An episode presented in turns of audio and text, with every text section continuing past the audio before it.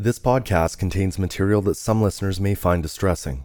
Content includes explicit language and themes related to workplace bullying, harassment, sexual harassment, intimidation, stalking, physical and sexual violence, discussions relating to self-harm and suicidality, disordered eating, other mental health issues, sexism, racism, and homophobia.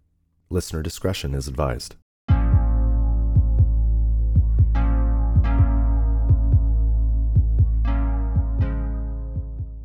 Hi, everybody. Welcome back to Behind Blue Doors. I am your host today, Lee, and co-host is Mo. Hi, Mo. Good morning.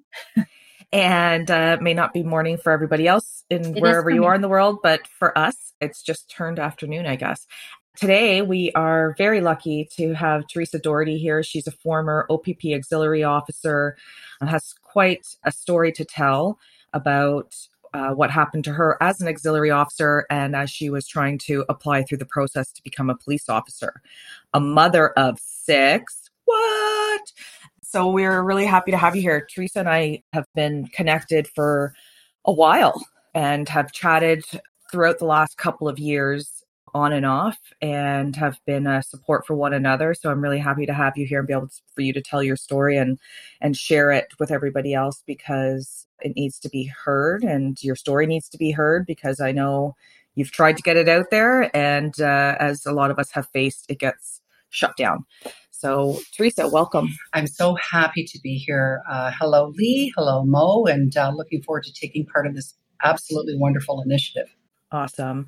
I would love it if you would just, you know, wherever you're comfortable starting your story.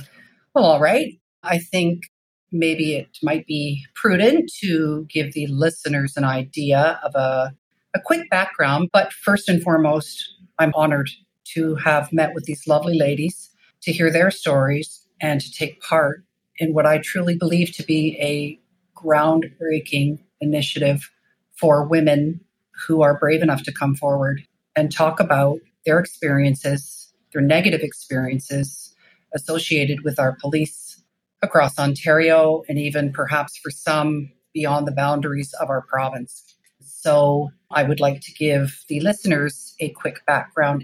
I am not unlike any of you. The only difference may be that I chose in my late thirties and early forties to put family first. And I I had always wanted to find a rewarding career, but in as much as that was really important to me on a professional level, it was also important to me that if God chose to bless me with um, children, then that would be my first priority. I have five sons and a daughter. Uh, my husband and I have been married since nineteen eighty-five. They're all healthy, and um, any uh, any parent can relate to that blessing. Uh, sometimes a blessing, sometimes a curse. It depends how old they are. I have uh, a lot of them are teenagers right now. But either way, my husband and I are simple people. He worked for the Parks Department. He's got a lot of um, impressive history himself.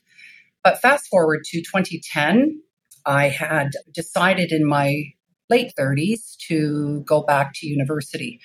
I had come to that uh, education with already attending my local college, and I took nursing and I took social services. So then I had my children, and when I was in my early forties, I was missing, you know, involving with the community, involving with like-minded people to seek rewarding professional um, fulfillment. And so I realized that I had to brush up on my uh, education, and I went back to my local university and absolutely fell in love with attending as an older adult and not so much as a younger student, where the focus was pub crawls and relating with my uh, fellow twenty-year-old students at college. So when I arrived at Trent University, I um, I dove in wholeheartedly, and I am proud to say that after ten years, and I will I will mention this here because it's part of my story, that it took me ten years because I couldn't pay for university given our financial situation. So I applied for a bursary, and I was quite happy to discover that I was eligible for a full bursary. But there are restrictions. Because it was a bursary, I was limited for two point five credits per year, and I had to get twenty credits. So that took me ten years.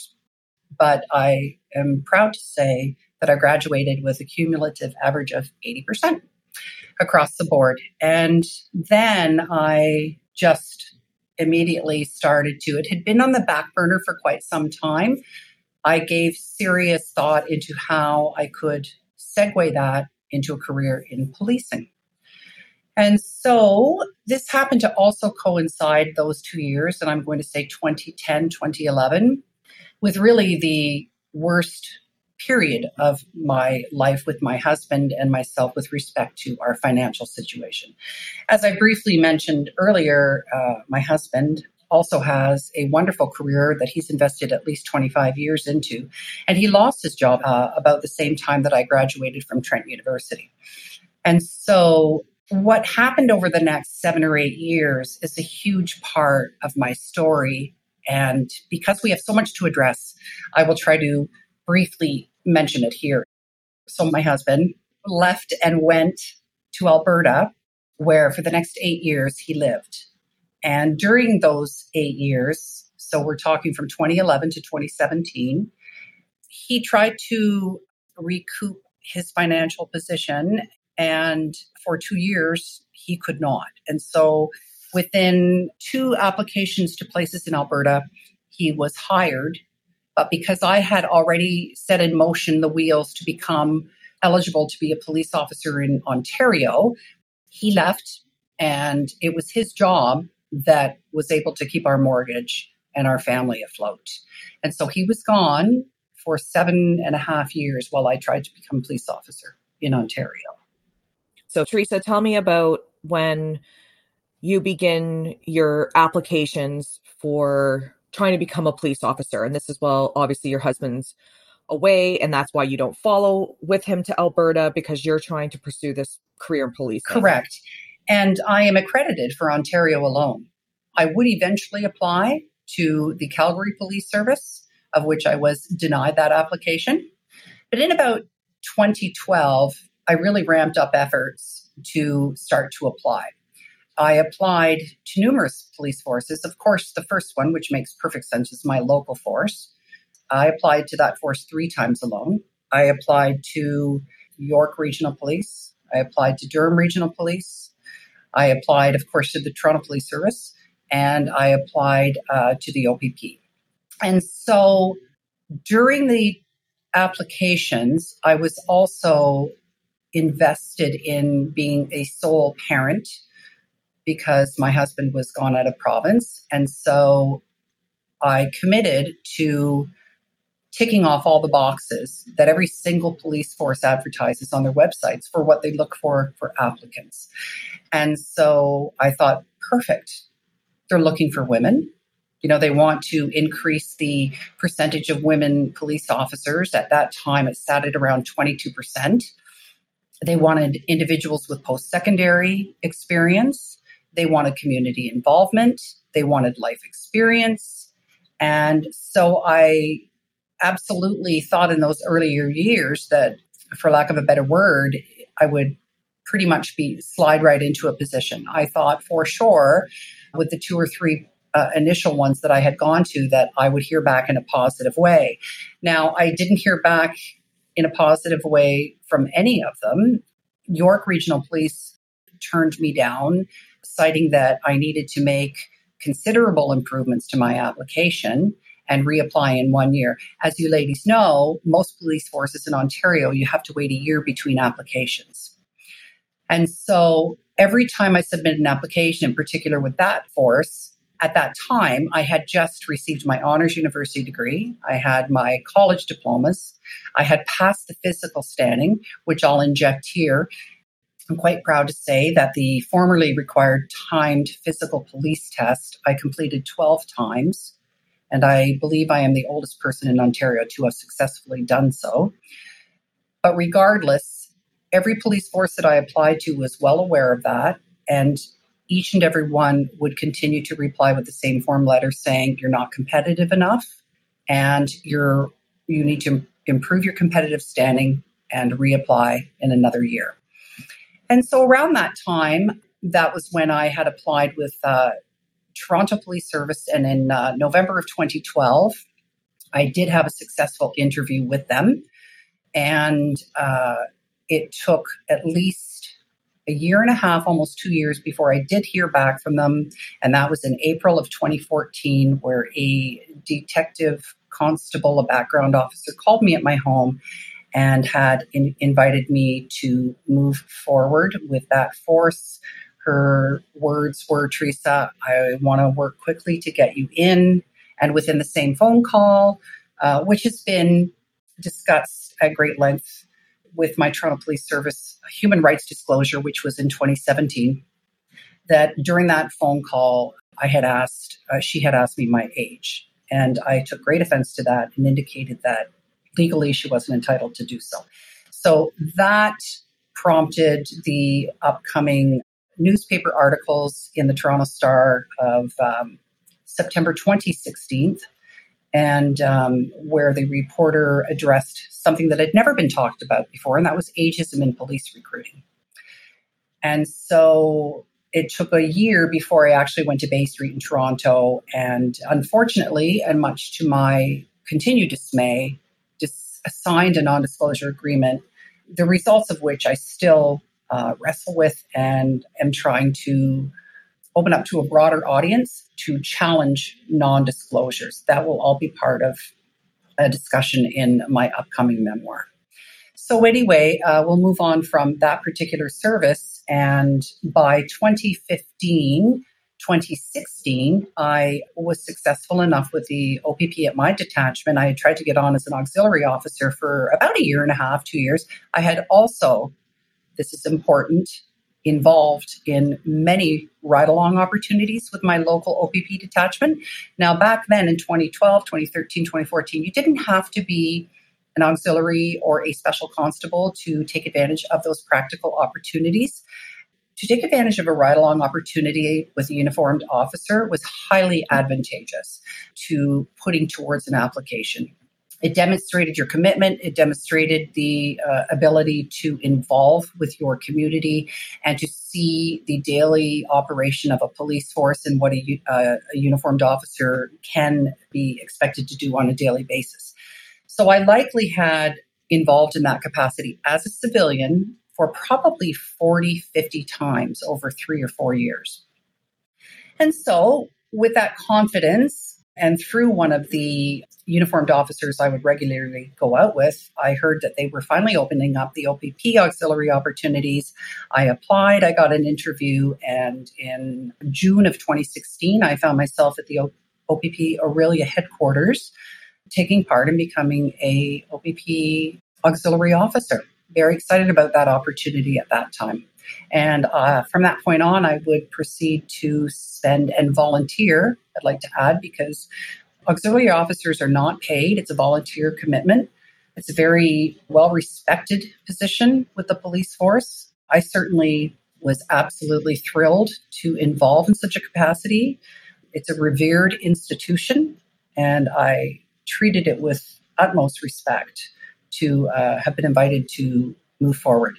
It was also the first time in a good five years that there was some type of tangible evidence that my efforts of five years were finally come to fruition, because most people, and I will say in the class of the fifty or fifty-two auxiliary officers in twenty sixteen, all because they asked, uh, had ambitions of becoming a uniformed police officer.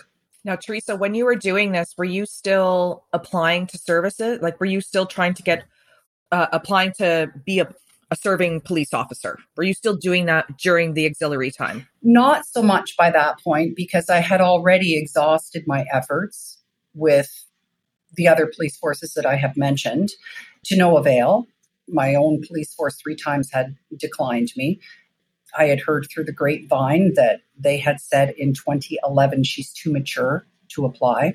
And I know that because one of the references worked at the police force. Do you think that the other services after Toronto didn't hire you or put you further through the process because of that newspaper article, or because they had found out that you had an issue with the ageism that Toronto Police created? Absolutely, Lee. Absolutely.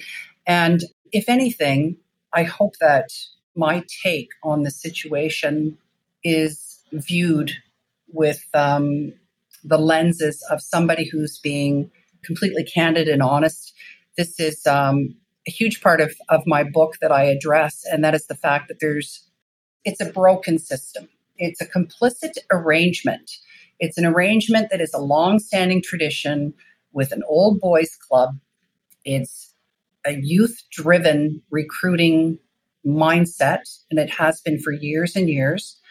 And there's a lot of nepotism involved in police recruiting. So once I had started to be more vocal and go to the agencies, which are established to intervene at the civilian's expense, to intercept their concerns and complaints about police conduct, each and every one of them. And so, as you ladies know, we've got the Special Investigations Unit, we've got the O C P C, the Ontario Civilian Police Commission, as well as the O I P R D, which is the Ontario Independent Police Review Director. Those are the three Ontario police oversights. And so during the years prior to becoming an auxiliary officer for the O P P in twenty sixteen, I had approached, started to approach them and make it known and make some complaints as to what was happening, how I was treated with senior members of the police forces, how I was disregarded, how there's absolutely no equity in police recruiting whatsoever. And I challenged their assertion that I was not competitive. That was their go-to explanation, a simple word explanation for years and years of effort. When really you felt like it was, it was completely because of your age. I believe that my age was the catalyst that was responsible for um, disallowing me to be hired as a police officer in Ontario. Eventually, because I became vocal about my mistreatment and I refused, refused to be subdued by their very rude and um, dismissive attitude towards me. And I'm not talking just a simple fellow police officer, who, of course, I held in extremely high regard. I'm an auxiliary officer, or I was a civilian, and I was so respectful and grateful to have that opportunity, thinking that eventually that would segue into a paid position. But then I started to approach the higher-ups because I had no other place to go. Well, and we all, that's where we all end up going, thinking that something's going to be different. Right. I'm actually interested to hear what Mo, because Mo uh, worked in recruiting um, as a recruiting officer. So I'm just interested to hear Mo, Mo's perspective on what you're saying. Well, no, I, I didn't want to interrupt, Teresa, but I wondered if uh, anyone ever sat down with you uh, at the recruitment level and actually talked to you about what they meant by you being non-competitive. Well, I'd like to um, address that. Thank you so much, Mo. I, I need to just try to briefly interject a couple things. I spoke with former inspector, then commissioner of the O P P, who hails from my hometown. I addressed an article he took part in of a newspaper, Northumberland Times, about the lack of women in, in police recruiting. And so imagine I'm at home. My husband's been gone for four or five years at this point. I have no money, no job. I had just offered my third application to the O P P. I'm, as far as I'm concerned, ticked all the boxes that they require. And so I was declined. And so I contacted this individual. He never got back to me. And then I sent another inquiry, and lo and behold, he phoned me at my home. And so I believe that was in twenty fourteen, twenty fifteen. And um, to his credit, he spent an hour on the phone with me. Now, the contents of that conversation to me are quite disturbing, because I was in a position of such vulnerability and angst because for years I had impressed upon recruiters that I was ready, willing, and capable of doing the job. And each and every one of them would continue to send back a simple form letter and say, you're not competitive. So anyway, back to the conversation with this um, former inspector. I quoted what he said in the Northumberland Times. I said, um, forgive me, Inspector, but I said, I've applied to the O P P three times, and I've spent four years remaining what your forces indicate is competitive. And I've just received my third denial, being furthered in the process. And he said to me, yes, but Teresa, he said, you haven't worked. And I said, because I know we can't say names, but I said, um, I'd like you to know that I attended your women's only symposium and spoke with a recruiting officer who suggested to me that in light of my lack of employment, perhaps to submit um, the reasons why you don't have anything. And I, I said to that recruiter, and I, I will say this to you, as an older applicant, I offer twenty-five plus years of related employment, but they refused to look at it. It was as though it didn't even happen. It was as though I had never worked a day in my life. And so he was aware of that. And then there was a pause. And I said, sorry, Teresa, so you were working while you were raising your kids and going to school then? The first two or three years when my husband left, all I was doing was volunteering with a local O P P affiliated community police, which I, do, I still do to this day. And I was looking for work and remaining competitive and going on ride-alongs. But it took me two, three years before I could find paid employment.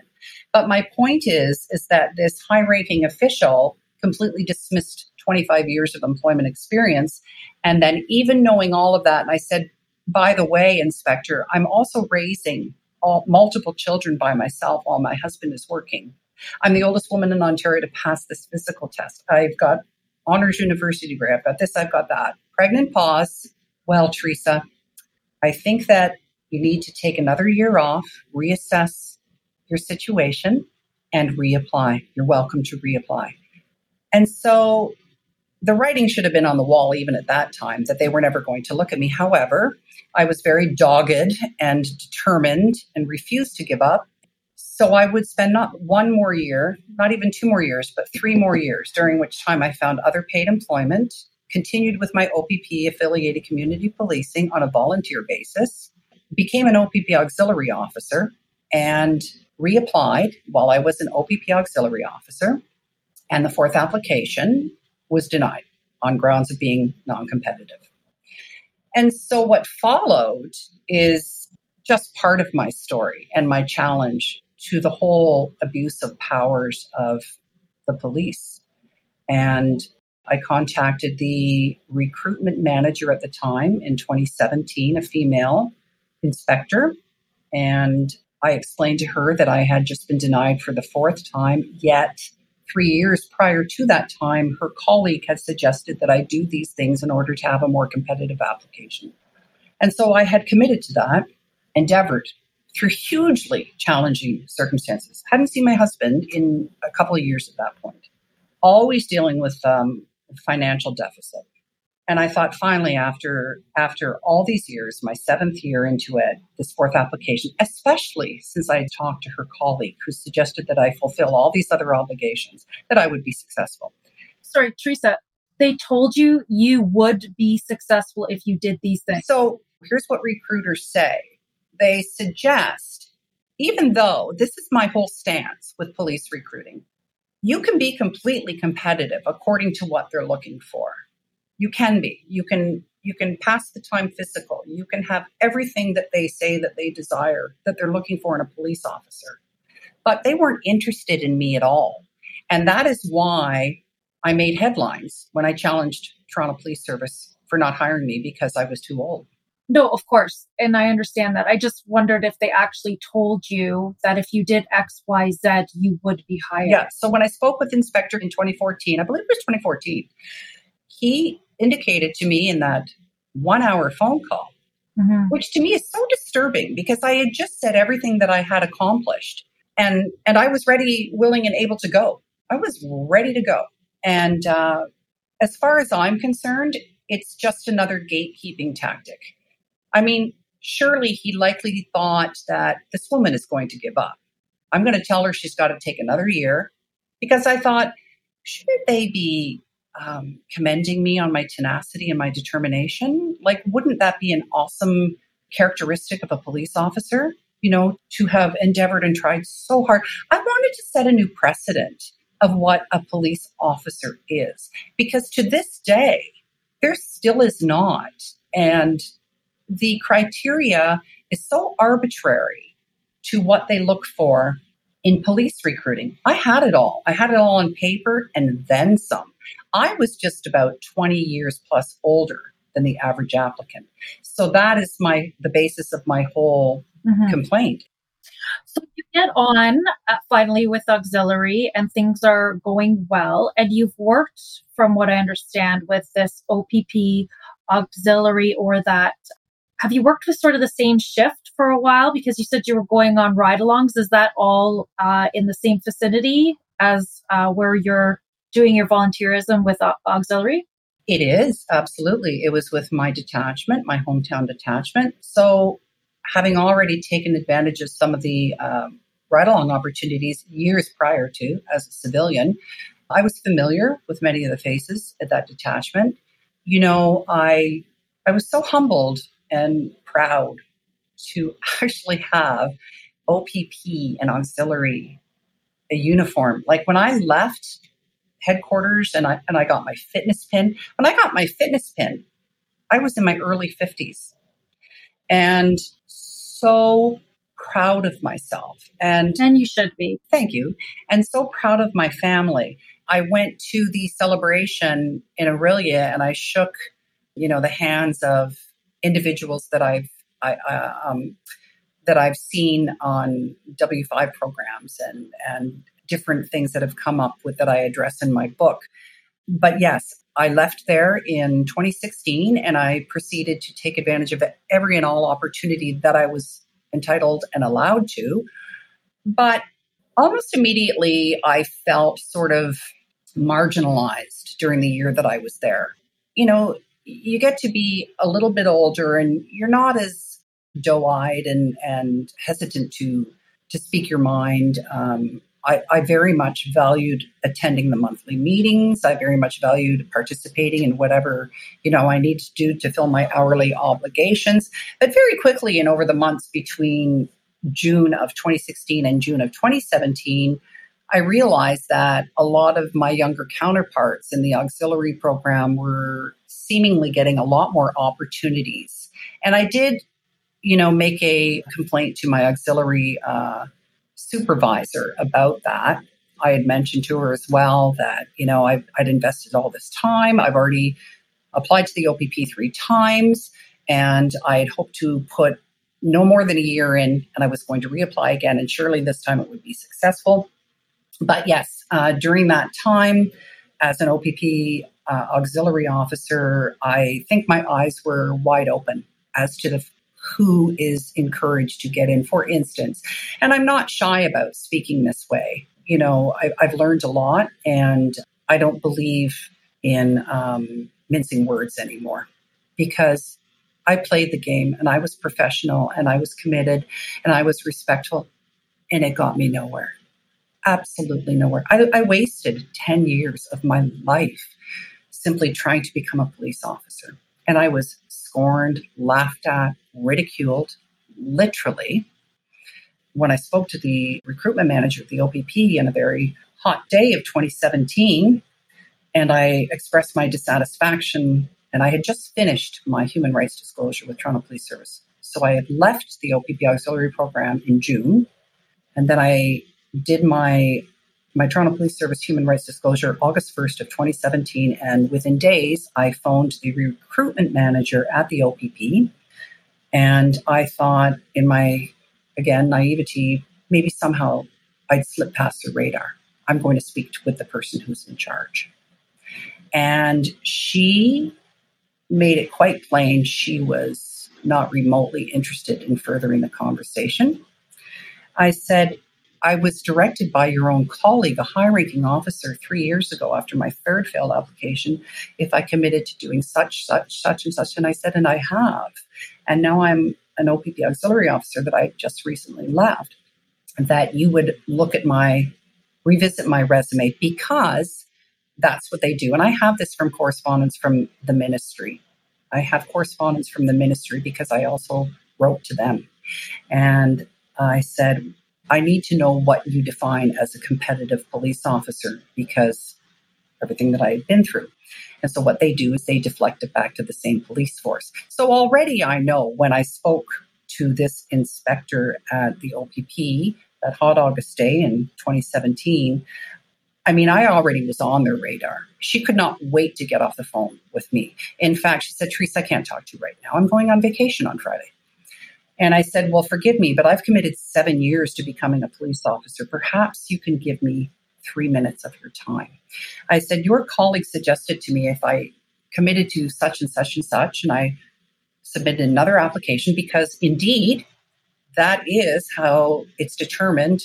You look back at the prior application and you see what advancements, what, what improvements the applicant has made, and you base your assessment on that. Anyway. But Teresa, you realized that they were in conversation with Toronto Police, oh, right? Oh, absolutely. That's, that's, okay. that's no, no, I, no, absolutely. Yeah. And so my point is, is that she said, I, and I gave her three solid, fabulous references. And she said, I don't have time to look at references. I don't have time to look at your application. I'm going vacation on Friday. Very dismissive, not remotely embodying the O P P mandate of professionalism and respect and equity and all of those things. But yes, absolutely. I know that, that I was a subject of conversation about that. So uh, that's when I introduced the conversation about my sexual assault allegations with a member of the Ontario Provincial Police. So that's what I wanted to actually get into, because that's probably, from me knowing your story, it's going to be difficult for you to talk about. I know this, and uh, it's the most egregious that happened. I would maybe, you know, it's not difficult for me to talk about anymore. And I, I'm going to try to um, articulate it in this way. So that all happened six, seven years ago now. So what I have carefully outlined in my upcoming book, that particular episode in my life is placed mid-novel, okay? Because what many listeners may not understand or agree with, I don't know, I, I, it's my story, it's, they didn't go through it, is that inasmuch as that is a huge injustice and personal affront, absolutely it is. My story, to me, is more important in drawing attention to how I tried to appeal and approach every professional standard, every police force, every oversight agency, the Human Rights Tribunal. I wrote to Premier Doug Ford and his minister in charge of policing. I petitioned the House of Commons, and it ended back in the de- decision of former Toronto Police Chief Bill Blair, who ignored ninety percent of it. So with respect to the sexual assault allegations, I'll try to articulate it, how it happened at the time and how I said when a background detective officer called me when I informed my detachment about it. I would, if you could, I'd like it if you could first just give the story of what happened to you that night. Yeah, I will. And, um, So I'll try to make it uh, succinct. I'm not going to get into flamboyant details. What happened was the years that I was a civilian, not remotely professionally related to the O P P or any other police force, no police officer, no auxiliary officer, I took advantage of ride-alongs with my local O P P, very gratefully. Uh, sometimes I went out with women police officers. A couple times I went out with a couple of other police officers. And then I was directed to the attention of a certain police officer uh, through my exposure with the uh, O P P Millbrook Community Policing. And they suggested to me that this individual, uh, an officer with, with Peterborough County, uh, regularly takes out individuals for ride-alongs. Now, I think that's all changed. I think now you have to be affiliated with the police, but at that time you did not. And so what happened was I gratefully accepted opportunities to do ride-alongs with this individual, working valiantly to get hired as a police officer, completely broke at home, raising children by myself. And this individual, I believe, ingratiated himself into my life in such a capacity that to this day causes me trauma. But if I could say that, I had to rise above that at the time. Let's say I attended about I'm going to say about thirty ride-alongs with this individual. Now, as you ladies know, oftentimes you can be in a police car for eight hours a day. Okay, there's lots of opportunity for conversation. He was studying for his many promotions he would eventually get, and he would use me as a, since I had recently graduated with honors at the university, and and he, you know, he would he would flatter me, and he would he knew how much I had tried so very hard to become a police officer, was still trying to become a police officer. And so, you know, these these instances, uh, he befriended me, and he had placed himself in a position in my life where I trusted him. Absolutely. I respected him. I respected the position. I was hoping to become one of those people. And, you know, what were went from verbal exchanges and salacious comments to, you know, inevitably, slowly, the touch, the touch on the knee, the touch on the shoulder, to uh, outright groping, kissing. All of this was a succession of events that increased in intensity from, I'm going to say, twenty, between twenty eleven, twenty twelve, and twenty fifteen. And to an event, and I call it the event because I don't know what else to call it, um, of such extensive and heinous, the most that you can imagine, because I can't verbalize the word, of an assault that happened in my own driveway in March. And um, this event caused me to experience immediately, and I'm going to say the next day, the effects of post-traumatic stress disorder.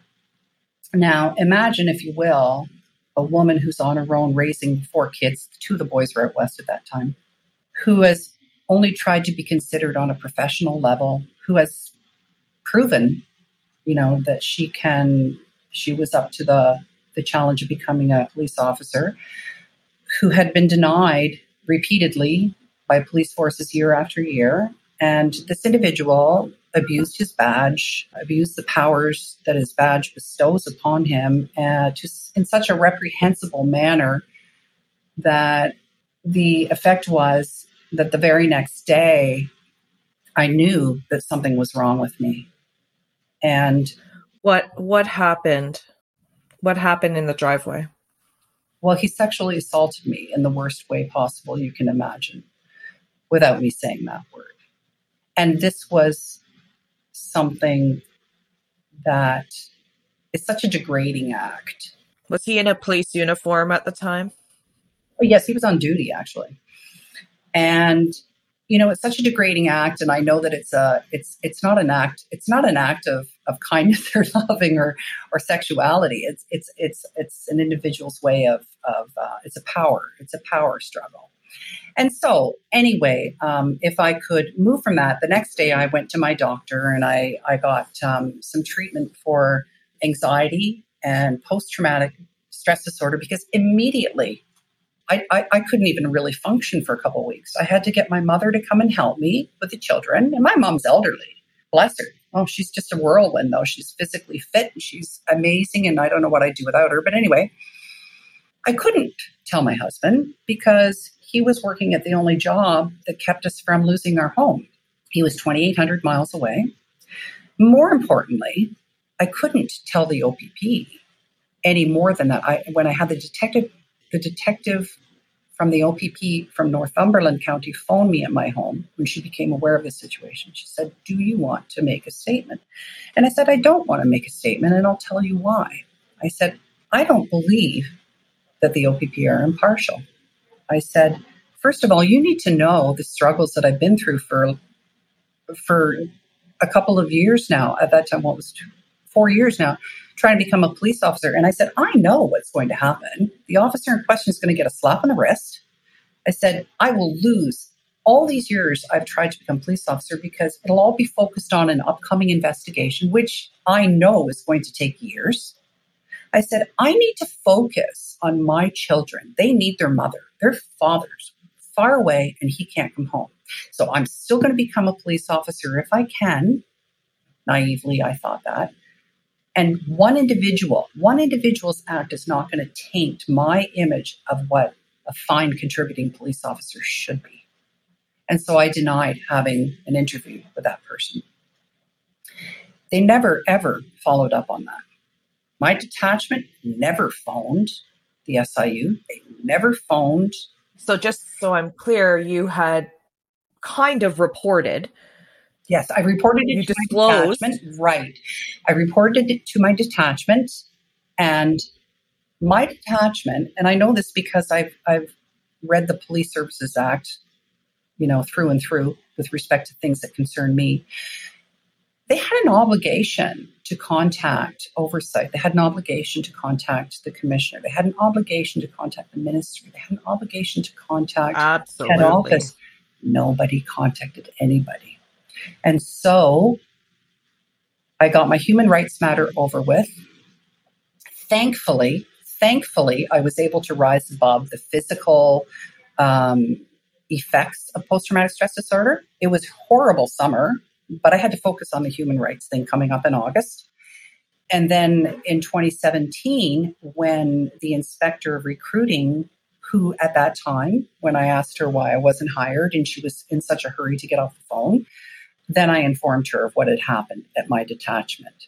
Now imagine, a few months have already gone by. So she said, I can't talk to you right now. Call me back tomorrow. So I called her back the next day and she said, I've spoken to your detachment. Your inspector is waiting to talk to you. And I said, an allegation of such severity, I would think that he would contact me. And I said, again, I'm going to say it to you. I don't think that somebody right at my detachment is going to be impartial. I said, I'm not being resistant to conversation. I just don't trust you guys. And that was twenty seventeen. And um, I, I started approaching more earnestly the police oversight. I approached the Ontario Ombudsman. The Ontario Ombudsman is well aware of my efforts to challenge misconduct of senior officers, in particular that lady. They're aware that I had uh, reached out to her regarding the sexual assault and did nothing about it. A big concern to me is when I spoke to this individual, I said, okay, so you're telling me you don't know what makes an applicant competitive. She said, no, I don't. That's up, the minis- that's up to the ministry to decide. And I said, you're the manager of recruitment at head office at the O P P, and you can't tell me what you look for for potential applicants. No, I can't. That's up to the ministry. So, of course, I wrote to the ministry, who, in effect, just sent me right back to the uh, O P P. She sent it to the former commissioner, Vince Hawkes, who sent me back a form letter of his woman that works for him, who has also launched her own suit against the O P P, by the way. And uh, she sent me a form letter back, basically just wiping their hands of all of my concerns. So here you've got this woman who's invested seven years at this point, been denied by multiple police forces, reported a sexual harassment leading to assault over a number of years. The O I P R D wrote me back and said, because you were a member of a police service, according to section fifty-two point two or whatever, we are not obligated, for lack of a better word, of intervening or responding. If you want to take this further, you can approach the Supreme Court of Canada. And so I wrote her back and I said, I've already indicated to you that when these events happened, when I was harassed leading to assault, I was a civilian. I was in no way, shape, or form associated professionally with the Ontario Provincial Police. And she never got back to me. I wrote the O C P C, Ontario Civilian Police Commission, and their only suggestion for help was to reach out to my local victim services. Now, these agencies have an obligation to get a hold of people. There's no safety net in place. Not one person contacted me to say, I'm not sure what's going on here, Teresa. We need, we, we want to, to speak to you about this. We want to address this. No, it, it was so apparent and so obvious, although it took me years to realize that this is such, this is, this is, this is beyond me. This happens to so many people. And I can't speak to anybody's else's story. You know, we all have our own stories. The severity of the circumstances are all different. I know that for me, and getting back to maybe what you had posed to me, Mo, or maybe you, Lee, is that in order to move forward with my life, uh, and because my focus of my platform going forward is not about the sexual assault by the police officer. It's not. It's not, because I had to come to terms with that five years ago because I was looking after all my children and I still had wanted to become a police officer. So, you know, for all those reasons. But I think what's important in all of that is that a criminal offense was was committed against right, you. Right. A criminal investigation was not commenced. He was never held accountable. Therefore, no. And if the O I P R D wasn't going to do anything, why didn't they refer it to the S I U? Right. I don't understand. Yeah. It's just really gross negligence, and we right. see it. And it's interesting because they were treating you the way we often see the, the police women who report are treated, which is like basically Correct. you can't you can't be a victim because of the Police Services Act and all these other things and all these other procedures that have to take place. I mean, we're not okay with that, obviously. And Teresa, let's face it. You obviously have that uh, same problem that a lot of us police women have insofar as you're just too difficult and you won't go away and you won't shut your mouth. I love that. Which, I love Which that. is the problem. Oh, we love it too. But, that's, but th- they can't deal. That's not how we're supposed to be. No, no, no. I, I, I understand that. So here's the thing. Had I been hired as I should have been years ago, I absolutely revered the policing profession. I thought that it was the most wonderful occupation to involve in, okay? I was physically fit. I was personable. I was educated. I was blessed on so many levels. And the resistance that I was met initially just because I was in my mid-forties and it's geared towards a youth-driven agenda, I was like, no, no, this isn't happening because I'm going to show all you guys. I'm just going to keep pushing and pushing and pushing.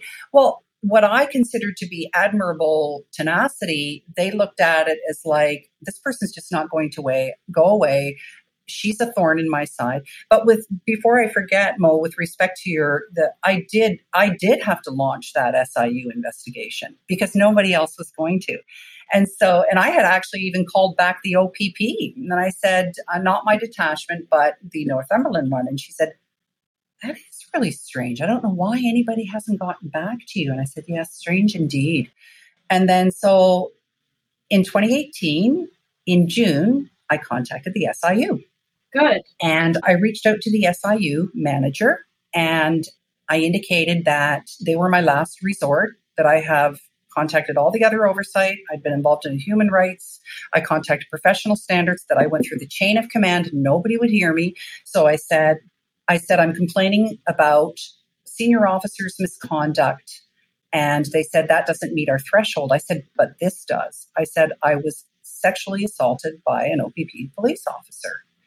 And you'll find this interesting and disturbing at the same time. So in in June, July, I have my correspondence that I contacted the manager of the S I U, and he has in his possession my written declaration of being sexually assaulted in early July.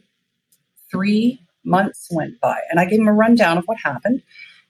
Three months went by, and I never heard back from the S I U. And so I called the S I U, and I spoke to him very briefly. He said, I can't talk to you right now. And I said, I need an answer. And so I sent him an email, and I said, I sent you your documents that you requested, because he said, you need to get something from the O P P that you, or the O I P R D that you had contacted them. And so I, I included that. I sent it to the S I U. I gave it to the manager, and three months went by. I said, what's going on with my file? And the manager of the S I U said, oh, we didn't receive that. Did you text it? Did you scan it? To say I was flabbergasted was, you know, the, it, it was ridiculous. And so I said, you're telling me that this email that we've been corresponding on for the last three or four months, you didn't receive my documents that you requested about sexual assault? So I kept pushing and pushing. Finally, and grudgingly, they had two lead investigators come to my hometown, and I was interviewed by them. And that was in December of twenty eighteen. It was, I think, like a week before Christmas. And yeah, so I, I shared my story with them. And you know, time is a wonderful thing because it creates a welcome distance from certain traumatic events that happen in our lives that at the time, you know, you, you, you crumble, you're incapacitated by them. But then time will create an opportunity for healing and for uh, being more focused and uh, looking at it from an outsider's perspective. And so when I went, imagine if you will, ladies, sitting down with these intimidating investigators with the S I U who had come from Mississauga to interview me. And so I gave them my story, at the end of which they took some pictures of some notes. Like I have notes for, for myself today to appear articulate and you know, present well. And so I had the same thing, and they took pictures of them, and I signed a consent to the S I U saying that the O P P could access my, my information. And so I know this from research. S I U is supposed to conclude their, on average, their investigations within one hundred twenty-one days, uh, four months. Uh, I didn't hear from them for ten months. And their response was hugely disturbing.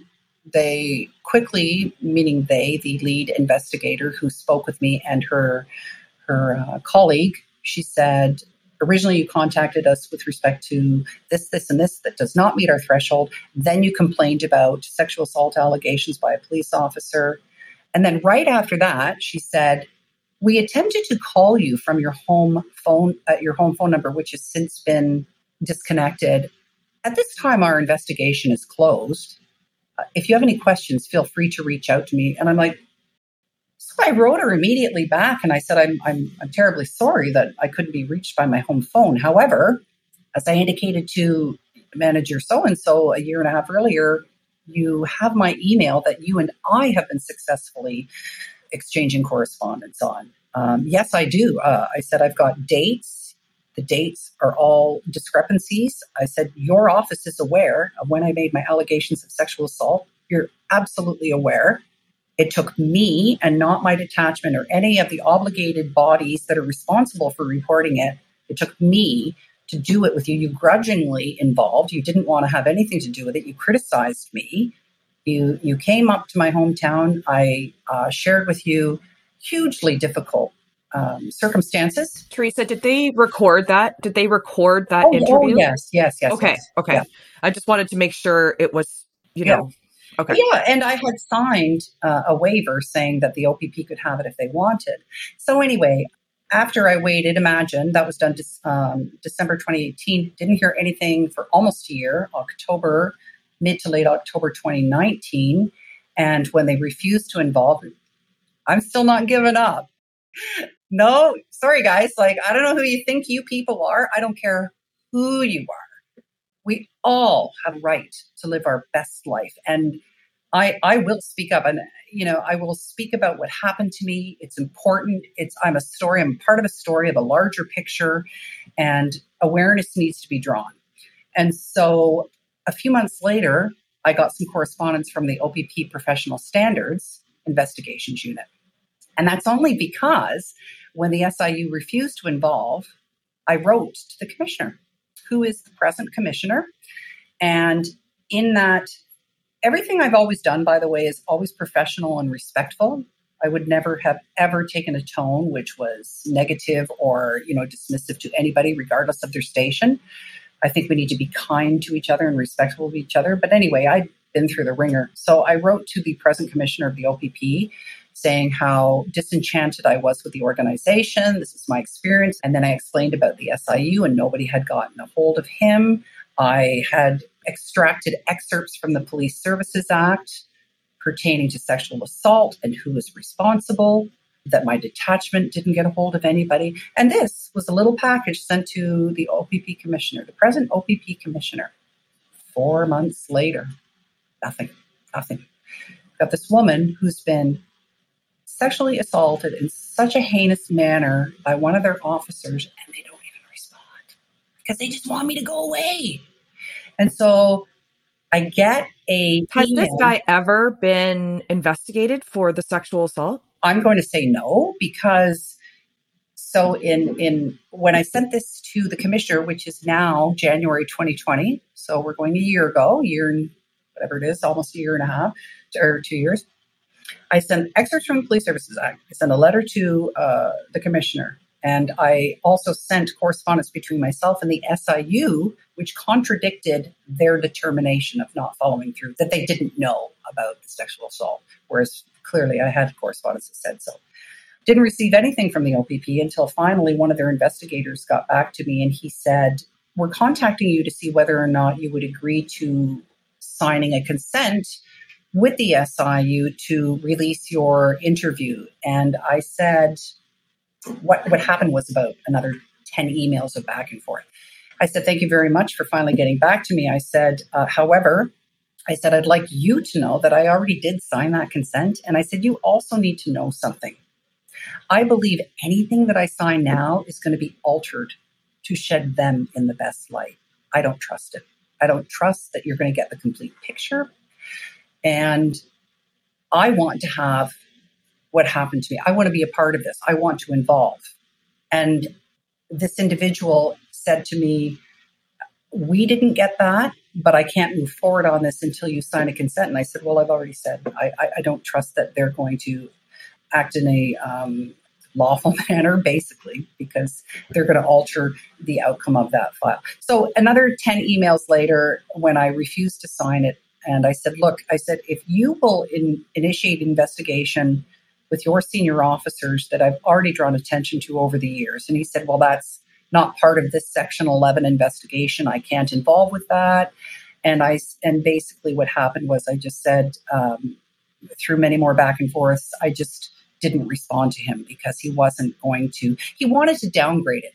Basically, he wanted it to go from a criminal um, allegation to officer misconduct. And so I, I addressed that in my emails. I said, so basically you want me to sign another consent, which I think will be altered to reflect the S I U in, in a better light and discredit me. And I said, now you want to assign a lesser charge to the officer in question of officer misconduct. And I said, I can assure you the S I U knows what happened to me was criminal in nature. So no, I'm not going to agree to that. And that was in April of twenty twenty. And then I elected to not ever got, get back to him. And um, then after that is, and during that time is when I started formulating my petition to the House of Commons. And um, that was interesting because prior to all of this, I never thought I was like politically motivated, but it's amazing how you can become involved, engaged, and excited, although distressed and disturbed about the reality. So I, I initiated a petition to the House of Commons, which was finalized, I think, literally like in January of this year. Very disturbing, signed by fellow Canadians. It addressed uh, concerns with uh, police recruiting. It addressed negligent oversight. And it also addressed uh, the fallacy of the Human Rights Commission. And uh lo and behold, it's not determined by a bunch of people in, in cabinet or in parliament. It's it's or if it is, it's not that information and knowledge isn't relayed to the petitioner. It was decided by the former Toronto Police Service Chief Bill Blair, who ignored ninety percent of my petition, including the human rights document signed with his former police service, including the negligence of all oversight who failed in their jobs. And all it talked about was the responsibility of the R C M P and saying their glowing praises while omitting hundreds of other Canadian police forces. Now, you can't go beyond that. But, you know, Teresa never wants to give up and she's banging her head against the wall. So so I take it upon myself to write the uh, Premier of Ontario uh, right after I got that petition outcome. And I wrote Premier Ford, uh, and I wrote his minister in charge of policing, Sylvia Jones, and I compiled two packages that had a decade of my allegations and my experiences and my efforts, and on top of it, I had a nice eight by ten glossy on the top of each stack, trying to give it a personal touch, and that package contains correspondence with police oversight that were aware of my sexual assault allegations, the O P P, my letter to the commissioner, uh, my petition that I tried to uh, um, to create for change, for positive change in policing, sent to Premier Ford and his minister in charge of policing, who are always in the news talking about oversight. And to this day, I've not heard one word from either of them. So that package, they know that I'm alleging that a police officer in Ontario um, sexually assaulted me numerous times, along with everything else that I am saying. And they don't even respond. They don't even have the courtesy to respond. I can't even believe you still had faith in the policing at that point, or even wanted to be a part of this corrupt. Friggin- well, here's the thing. That the answer to that is, is twofold. Again, I just want to briefly say that I wasn't going to let the actions, the misguided actions of one man taint my image of what policing is all about. I, What's your image of it now? Well, now it's very jaded and cynical. And it's not because of the profession. It's not because of the multitudes of fine officers, of which are many. Get that right out there for anybody listening to that. I know there's some fabulous police officers. You're right. It's, and it's very it's very big of you to be able to recognize that at this point. Uh, well, yeah, you have to be. I mean, that's just a, you know, a, a mature assessment. I mean, but for me, for me, you know, regardless of what I had been through, I still, I was in a position that I had already committed like six years to, almost seven years to. I was in my early forties, fifties then. I, I I was all past. I was still ready to go in top-notch physical shape. Like, literally, should have been hired years before. And so I just, it took me years towards the end of it. And I'm I'm going to say like twenty seventeen, twenty eighteen, twenty nineteen, you know, you're not going to get hired, Teresa. You'll never be a police officer. And it's not because you can't do the job. I think I would have been a, a an outstanding contributing police officer. It's because the system is arranged in such a way that they've got blinders on.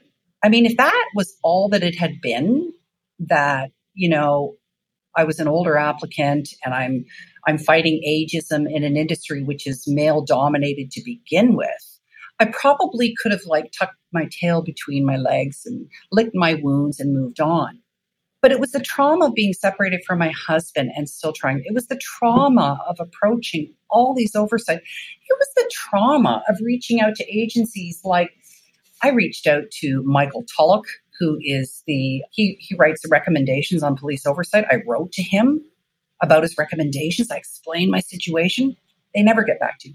I spoke personally with the Canadian Civil Liberties Organization because they're, a quick little blurb, what we do, C L A, C C L A actively stands up to f- power by fighting against rights violations, abuse of police powers, inequality, and discrimination. Okay, so after all this fighting you've done and all these agencies you've spoken to and written to and have ignored you, what do you say? Do you have any anything or advice to give women in policing or women trying to become police officers or women that have gone through even little bit what you've been through? Fighting the abusive system. Yeah. Yeah. I just, you know what? Um, what do I say? First of all, I say it's still, I think, a profession that should be considered admirable. Sadly, and unfortunately, it's also very, it's very narrow in its focus of who they allow into their prestigious club, to the point where they are, because they are so well protected and so well insulated from exposure and criticism. This is all addressed in my book, which I will say right now before I forget. The title of my memoir is called The Optics of Policing, Shattering the Myth of Recruiting, Oversight, and the Human Rights Commission. This book will be like no other. There are other books that talk about the policing profession and what it was like to be a police officer and some of the abuses that, that you face. It continually astounds me. It, it saddens me and it astounds me because I that's my stance. I, this this whole key stakeholders, you know, the police, the oversight, human rights. It's a nexus of affiliations that are resistant to change. So how do we fix it? People like you guys and me not being afraid to talk about it. Right. Because how dare they? Like, really? Absolutely. How dare they take the efforts of one woman, mother, in her mid-forties that proved she could do the job, that said, I have a right to be given an opportunity, and say and do whatever they could to cut me down.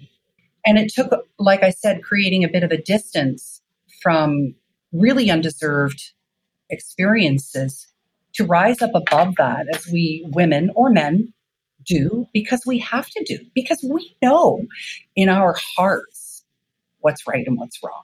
I know what happened to me was wrong.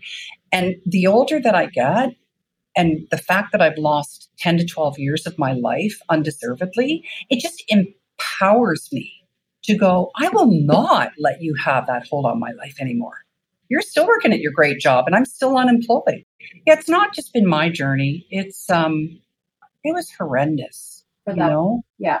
I mean, it was hard enough before the harassment and assaults occurred. It was hard enough before that. I was a woman, like a grown woman with a bunch of kids, but always like very lighthearted and seeing the joy in life and, and appreciative of my um, situation and the many blessings that I have.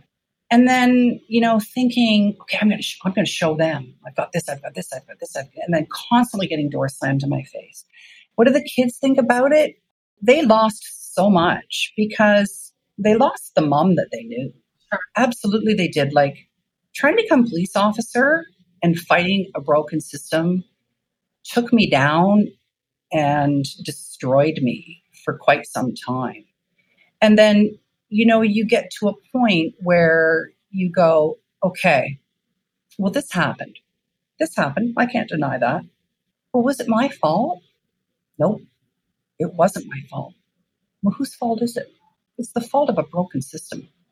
So what are you going to do about it? So as I've, you know, highlighted through this uh, podcast, I, I did everything that I could from, you know, reaching internal standards to going outside the company, to going to established oversight, to petitioning the House of Commons, to talking, to, to reaching out to our government to no avail. I contacted lawyers. I contacted so many lawyers. I had one lawyer contact me at home. Unfortunately, that didn't uh, culminate in an offer of help, but it led me to the knowledge that I really was alone. And when I, every time that I tried to do something to create change, like the petition or writing the premier or the minister in charge of policing, I, I really, ladies, I really thought they'd be like, oh my God. I, it's true. We, you know, and, yeah. and none of that, none of that happened. And so. And whether or not you realize that this isn't unknown to them, this isn't new, this isn't. No, they've heard this before. They know, and they just don't care. Right. Yeah. Yeah. But that. It's not going to be the impetus to say, ah, oh, time to give up, Therese. No, good for you. Absolutely not. And your kids must look at you like, if nothing else, they've learned to never, I would think the message is fight for yourselves, fight for what's right, and don't give up. I hope that's what they've learned. You know, absolutely, Mo. I, I, I, I'd like to say that, you know, just when you think that you have nowhere to go but down, just when, you know, I mean, how much more talking about the abuse of police powers? That has got to be the most awesome, intimidating opponent somebody will ever face, and have to have the bravado to go, oh my God. Like, like even writing my memoir, that was something that I thought, how am I going to do this? Like allegations, chock full, it's, it's all in there, because I thought, you know, it has impacted my family to such a negative degree that it has unalterably changed me forever. But what can I do about that? I can join the groups of women and people who are finally standing up and going, wow, enough is enough. Mm-hmm. You know, like I have featured uh, writers in my story that are, that are uh, researchers and professors that agree with me. Like for years, I thought I was the only person. Just constantly like, I have just, you know, uh, immersed myself in this whole conversation for years. But when I finally found out and discovered that I'm not alone, that there's other people that are going, you know, challenging the police, you know, women who are coming and saying, you know, I mean, I just responded to a post on LinkedIn yesterday about a, this unfortunate woman who was trying to do the same thing. And it addressed the fact that this individual, you know, she made allegations regarding a sexual nature of a military officer. And this military officer, of course, as we know, is protected. And they don't have to be interviewed. Even if they do choose to be interviewed, it can be considered inadmissible. The subject officer is not compelled to attend an interview. When I went to the S I U, because it was my last choice, I said that to the investigators right away. I said, I want to involve and share my story and promote awareness, but I really I, I feel so alone and isolated. I want a legal. I want legal. We don't provide legal. So Well, and that's why they wanted to downgrade it from a criminal code investigation to a P S A, uh, Police Services Act. Exactly, Mo. Yeah. And they're not dealing with a fool. Then they can control the narrative.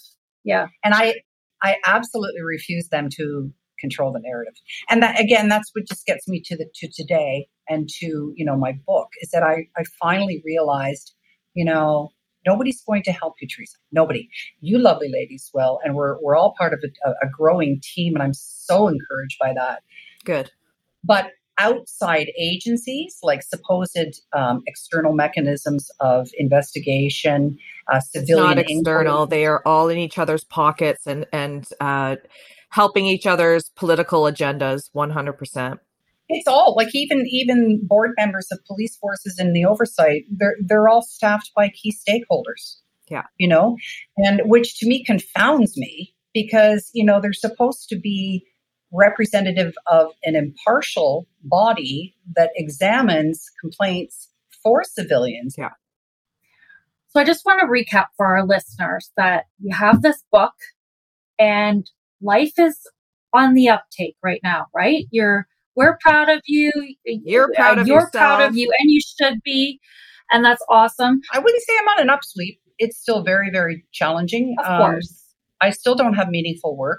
He came home because he, you know, he just, he had his great job and um, the distance and the damage endured, separation from the kids and myself, you know, he just said, this is, I have to come home. And so he came home and he's a very hard worker and he's very educated and knowledgeable, but this is all addressed in my book uh, in quite extensively, mm-hmm. uh, the detrimental um, result of ageism in the workplace, whether that be policing or other vocations, and how systemic it is and how damaging it is, right? But, you know, it, it this experience of the last ten years has caused a profound shift in my mental state. You know, I'm not the woman I was in twenty ten at all. I'm, of course not. I feel, I feel... fragile now. You know, this woman who's the oldest woman to have passed the police test, who was strong and so grateful. And, uh, you know, the system tried to break me. Yeah. And I, I just refuse to allow them to break me. Like how, how dare, I don't, I, I don't think anybody is above reproach. I don't, I don't care. I don't care if it's, I don't care if it's the government, especially people who are in charge. Like, yeah. why? Yeah. Why haven't I heard back from the minister in charge of policing if she knows? I'll tell you why, because they have gatekeepers and they probably never even got those packages. Yeah. Or they don't want, they don't know what to say, or they've been told not to say anything at all. Told not to say anything. Yeah. Yeah. I hope I addressed that fairly succinctly in my you chapter did. on the Canadian government. You did. Yeah. Well, and in closing, I just want to thank you like so much for sharing yes. your story.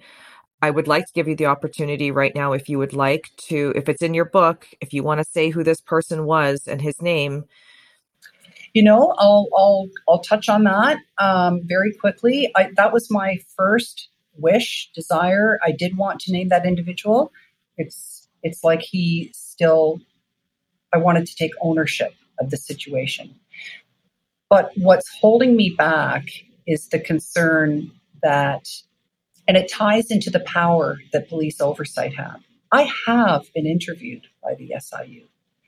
And according to the S I U and the O P P professional standards, verbatim, the S I U is the overriding authority in these matters, and we will not be proceeding. So if we get to a place in our culture where finally victims' rights are placed in front of a perpetrator's rights, hopefully if I get some good uh, feedback with respect to this project.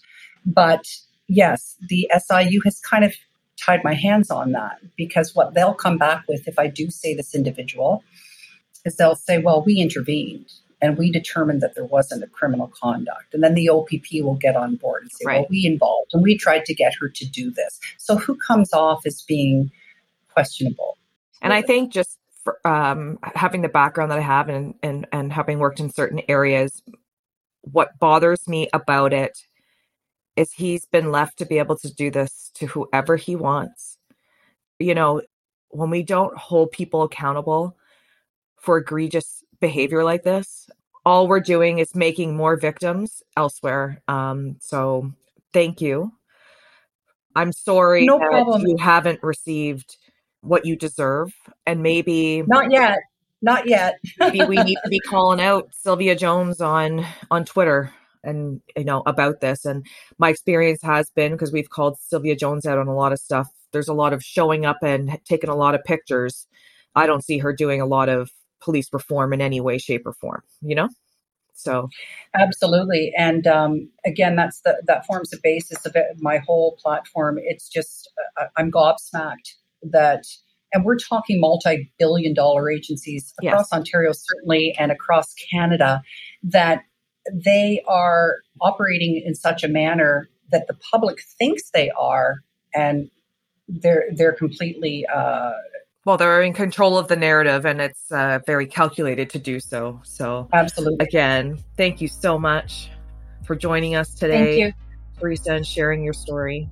Thank you. It was my pleasure. Um, I, uh, I'm very grateful to be involved in such a tremendous initiative. Let's hope that um, it encourages other survivors yes. to come forward and to share their story, knowing that they're not alone, and never, ever allow somebody else to tell you what your limitations are or direct your life.